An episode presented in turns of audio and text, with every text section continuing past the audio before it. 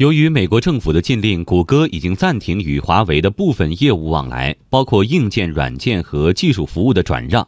对此，华为方面昨天回应称，安卓作为智能手机操作系统一直是开源的，华为作为重要的参与者，为安卓的发展和壮大做出了非常重要的贡献。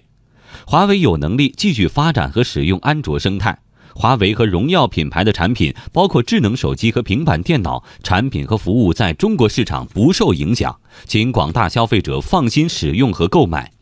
未来，华为仍将持续打造安全、可持续发展的全场景智慧生态，为用户提供更好的服务。